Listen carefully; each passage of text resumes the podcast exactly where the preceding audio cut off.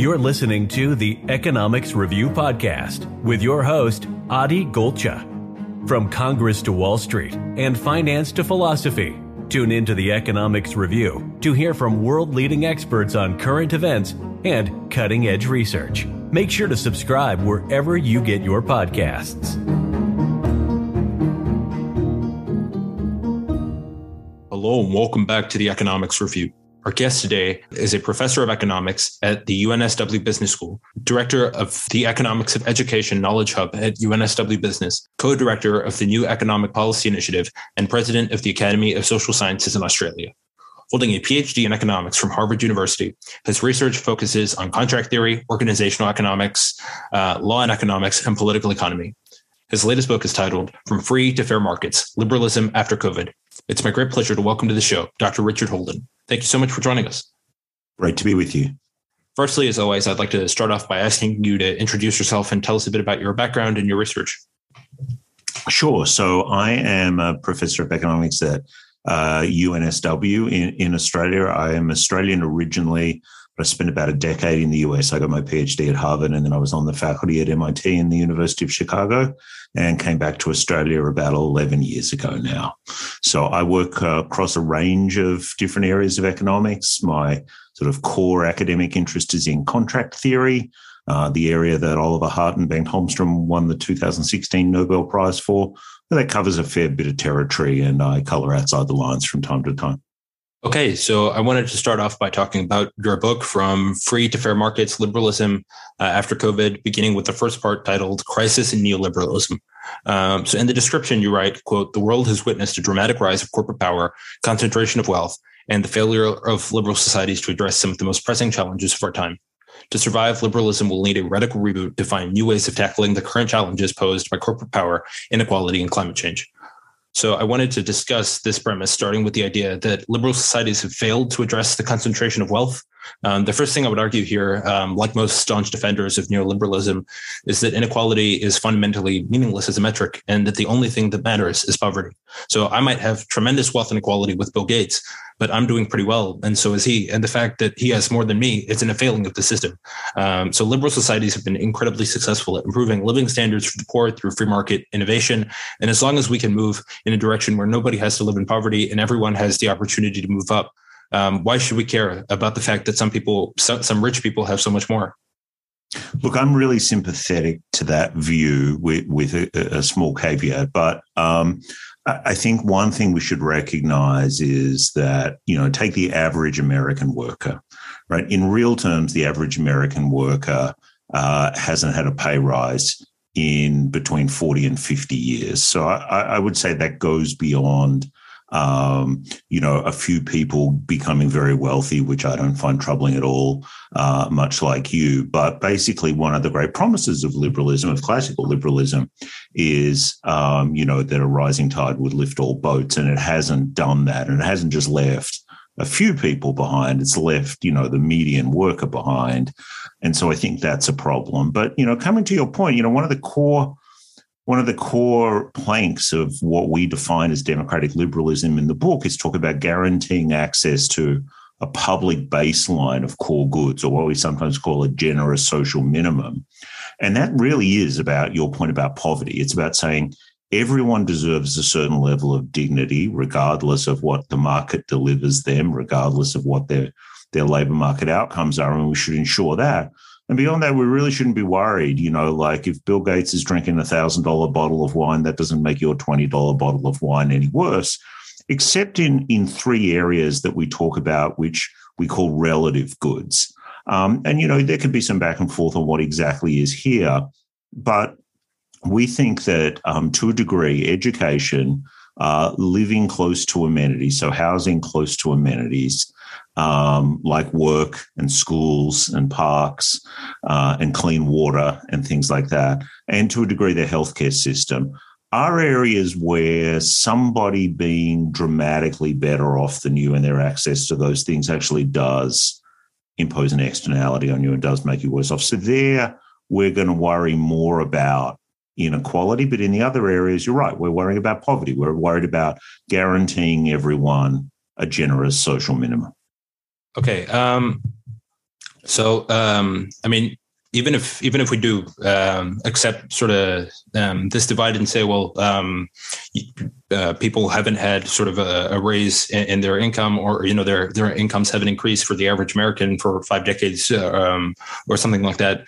Um, wouldn't the sort of the extreme wealth divide? Um, I mean, I, I'm struggling with the mechanism as to how that would you know how one would hinder or, or have any impact on the other. So, I mean, even if we do have a, a billionaire hedge fund manager or Bill Gates or whoever it is, um, you know, they can either spend their money, um, you know, and even then they can only spend spend a sp- small portion of it, or they have to invest it. Um, and so, when they do invest their money, um, doesn't that just you know help create innovation, create jobs, which helps um, raise incomes and, and raise living standards and all all that sort of thing?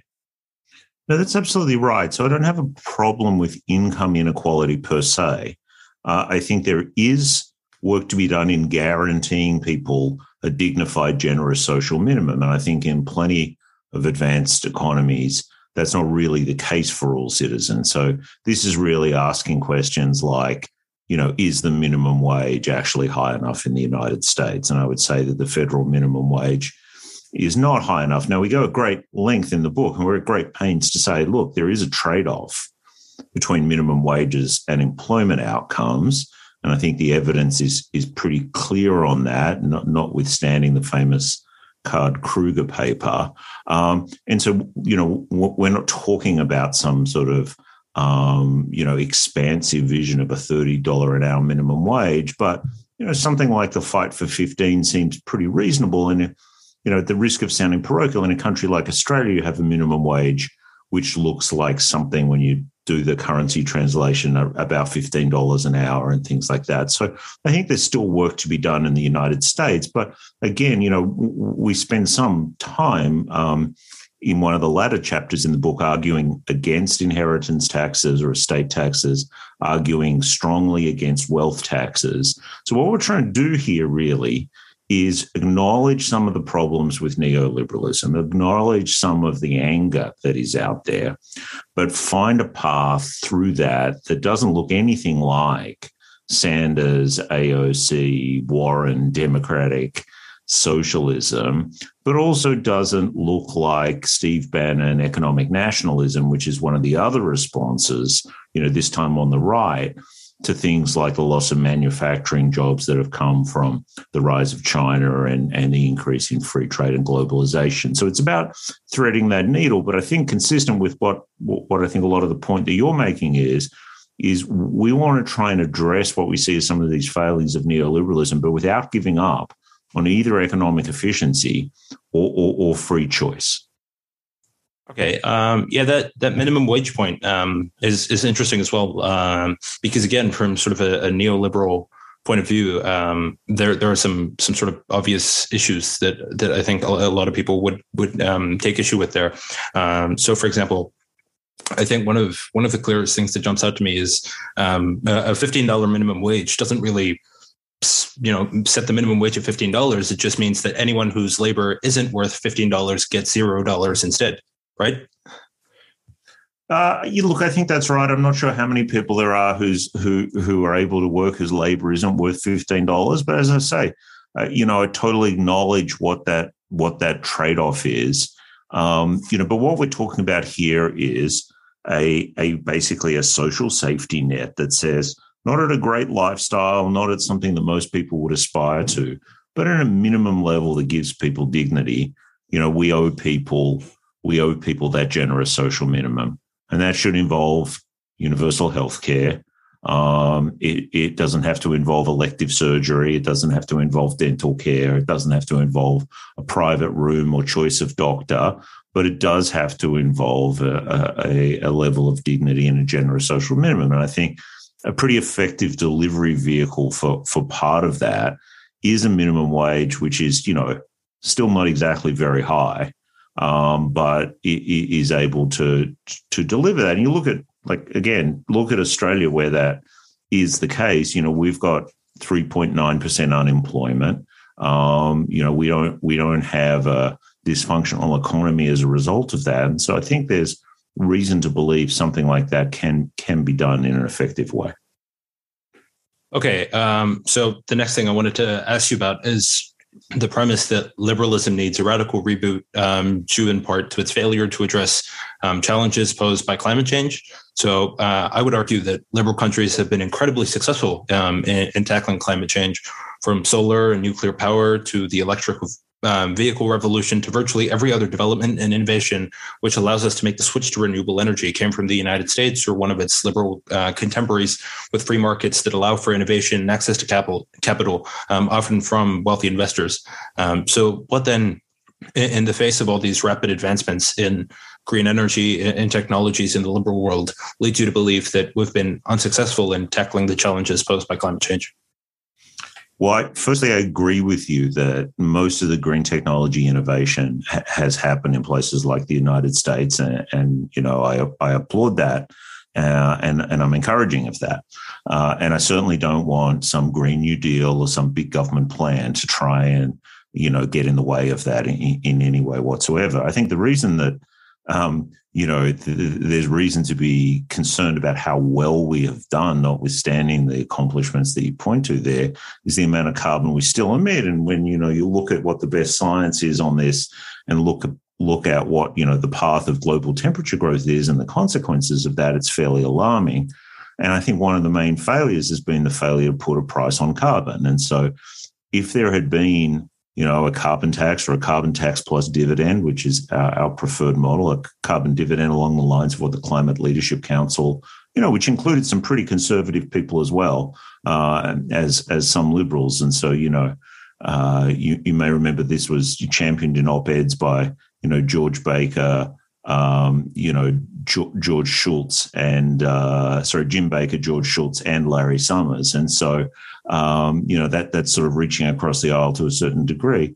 I, I, think the failure to put a price on carbon has really meant that the adoption of those technologies, as well as arguably, um, you know, even even uh, more impressive development of those technologies, really hasn't been as fast as it, it could have been. So I think there's work to be done there. But I agree, it's not going to happen effectively through some some kind of central planning, and we're you know um, certainly not advocating that.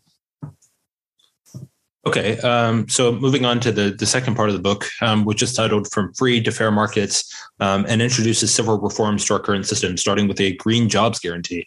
So tell us a bit about this proposal, how it would work, and, and why you believe it's necessary.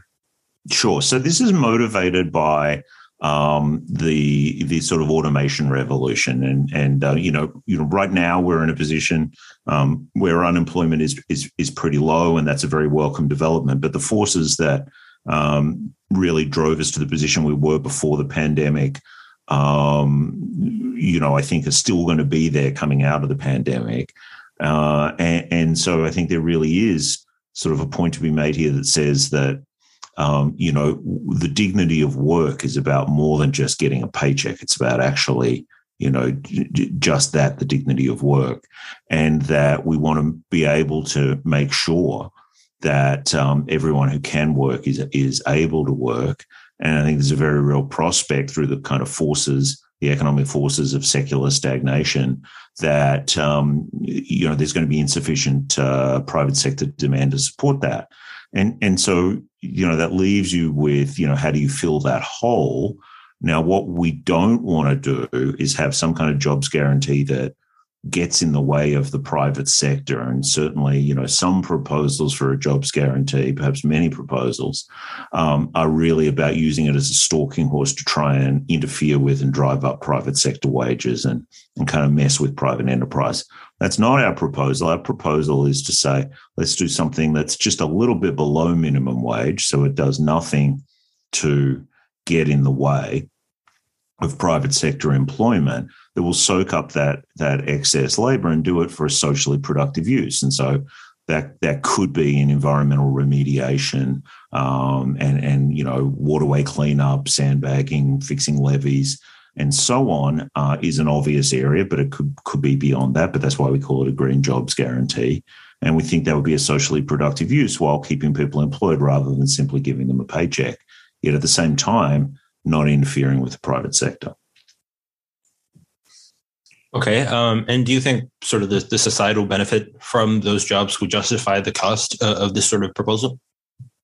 Uh, you know, I, I, do, and you know, as I say, firstly, the the the, the um, firstly, the, the actual cost is really not very high when you're talking about something a, little below minimum wage. Secondly, we'd be taking care of a bunch of those folks anyway. So part of taking the generous social minimum seriously says, look, we're not willing to just say your unemployment insurance has run out.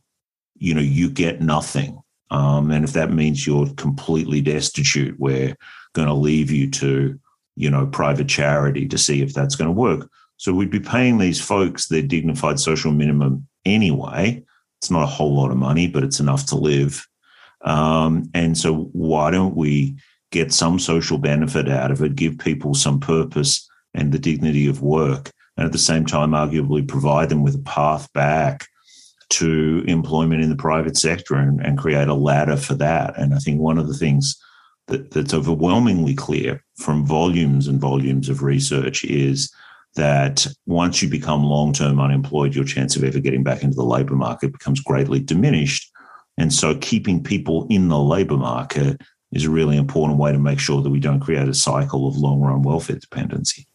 Okay. Um, and would that be um, sort of like an, an alternative, like um, if you're able bodied, if you're able bodied um, and and able to do any of these jobs, that you wouldn't receive any wealth. Like this would be precondition for for receiving that. Like we would um, basically eliminate the, the welfare system as it stands now.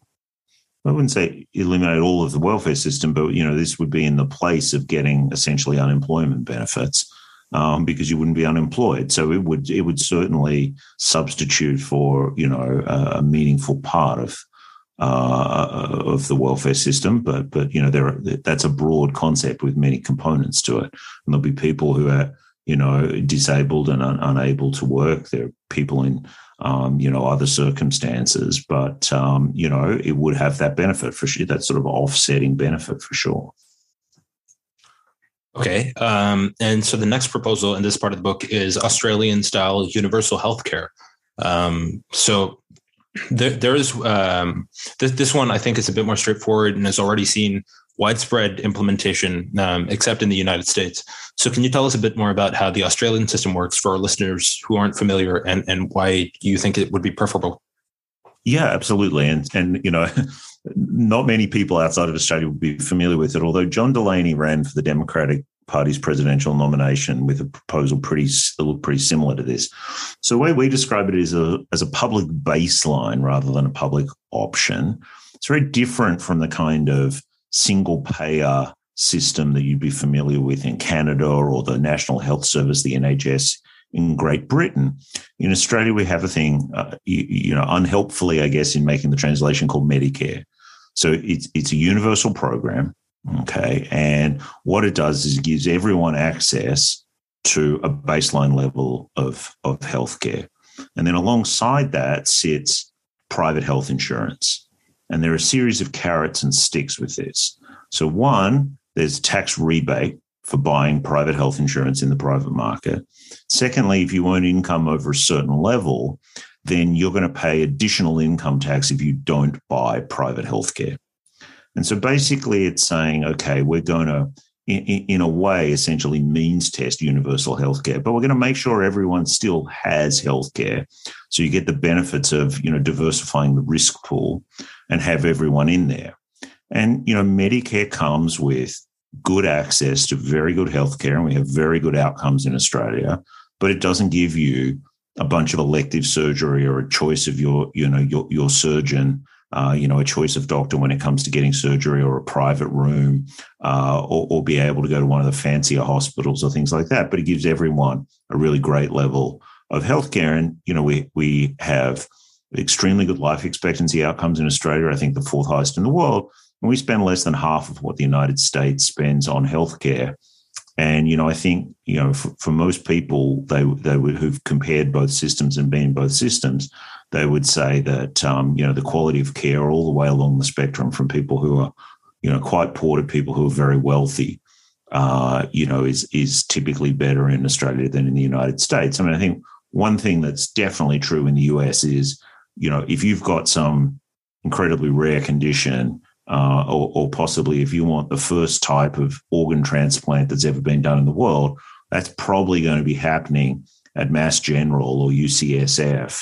And I agree that at the very, very, very top end, you know, for forty thousand dollars a year in premiums, healthcare in the US is pretty great. But you know, people at the very top end in Australia get great healthcare as well, and then all the way down throughout the system, it works very well. So it's it's not you know the Sanders plan or the Warren plan. It's not Canada. It's not the UK. All of which have problems in terms of rationing stuff. We don't have those problems in Australia because it's this public baseline with private insurance, with the carrots and sticks to get that private insurance that goes along with it. That makes it fiscally sustainable, uh, and, and, it also makes it, um, you know, very effective from a medical perspective. Okay. Um, well, one of the arguments um, I think against this this type of system that often gets overlooked when discussing uh, transition to either a single payer or, you know, I, am guessing it would even apply to a transition to an Australian style system in the United States is the decline in, in biomedical innovation it cause. It, it, would cause. So currently, the United States system drives innovation for the whole world, um, and the U.S. is by far the world's leader leader in this space, with countries like Australia coming nowhere close. Um, so, in a universal covered system, the government would seek to limit spending by reducing payments to doctors and pharmaceutical companies while scrutinizing treatments for cost effectiveness. Um, so there would also presumably be pharmaceutical price controls like in Australia. So this in turn would lead to less biomedical innovation. So if the United States were to adopt an Australian style system, which only really works as it does now because the US foots the bill for the innovation, um, how would we account for this drop? Look, I think, you know, it's partly a fair point to say that a lot of the pharmaceutical innovation, I think we can sort of separate pharmaceuticals here from from medical procedures themselves in terms of that level of innovation. But that a lot of pharmaceutical innovation takes place in the United States, no question about that. I think the question we have to ask ourselves is is the United States, just the United States alone? I acknowledge that there's there are positive spillovers that the United States system creates for countries like Australia and Canada and, and the UK and France and Germany and Italy and so on. Um, is the is it in the United States' own national interest to spend an extra 10% of GDP the way that it does it now to create that innovation? And I would suggest that, you know, if you if you separated those two things out and said, okay, we're going to make massive national investments in pharmaceutical innovation, yet we're going to run our healthcare system more effectively and we're not going to basically fund that pharmaceutical innovation through massive markups by HMOs and hospitals, um, you know, charging uh, $40,000 for $200 procedures in order to get enough money through the back door into pharmaceutical innovation. I think it would be a lot more effective. And you know, you can 10% of United States GDP, you can do a lot with that. And I would suggest that you know, if you took a share of that saving and put maybe 2% of US GDP into additional, um, you know, public funding for pharmaceutical innovation, uh, you could get a lot more bang for the buck. Okay, yeah, I, I see how that that, that argument um, materializes here, um, in, in, saying that we're already doing this so um, inefficiently that we could we could um, reform everything um, and be so much better off that even if we were to use part of that um, and, and, funnel it back, we would still be better off than we are today. Is that sort of like the overview? Yeah, that's that's saying? exactly that's exactly right. I'm not I'm not denying the innovation. I just think the United States is overpaying for it by funding that innovation in a very inefficient way. Okay, and I, I think sort of the last um, solution in this this part of the book is titled internalizing externalities towards a carbon dividend. So can you tell us how, how this would look and, and why it's necessary as well? Yeah absolutely. I alluded to this before. So this is a price on carbon. It's a carbon tax. You take the proceeds of that all of the proceeds of that and rather than tip them into green innovation or government consolidated revenue take all of the proceeds and you give it back to everyone say in america. And you give it back on a per capita basis so, what does that do? It does two things. It gives you all the benefits, or it gives you all the incentive benefits of a carbon tax. It means that people are bearing the marginal cost of the greenhouse gases that they're, they're causing to be emitted through their transportation or their other, you know, energy use. So it gives you an incentive, gives you a price signal to say, do I really need the lights on? Do I really want to run the dishwasher again? Do I, you know, really want a gas guzzling car and so on? But it gives that money back, which one means that it's going back to the people who are paying it, but because it's going back to everyone on a per capita basis, doesn't mess up those incentives for behavioral change. And secondly, it's got an inbuilt progressivism to it. So the numbers in the United States look along the lines of between two thirds and 70% of the population being better off as a result of this. So people with three Hummers and two swimming pools uh, and a 12,000 square foot house that they heat and cool and keep the lights on for are going to pay a lot and they're not going to recoup that uh, you, you, know in the in the carbon dividend. But you know people at the lower end of the income distribution are getting their share of the total carbon dividend and so they'll be better off.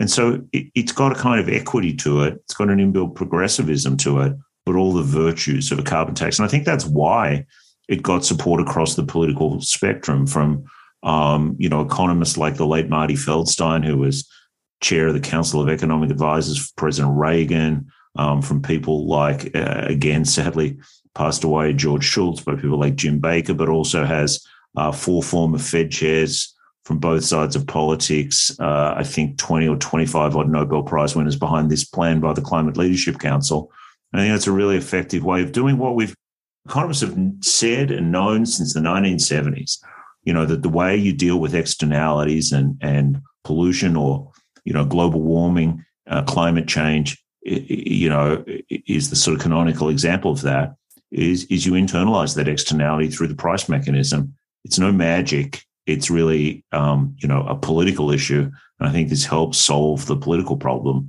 by making, you know, between two thirds and 70% of Americans better off as a result of it. Okay. Um, well, those are all the questions I have for you today. Thank you so much for joining us on the show, Dr. Holden. It's it's been a real pleasure speaking with you. It's been great to chat. Thank you so much. Thank you, everyone, for listening to the Economics Review. And as always, we'll be back soon with the latest.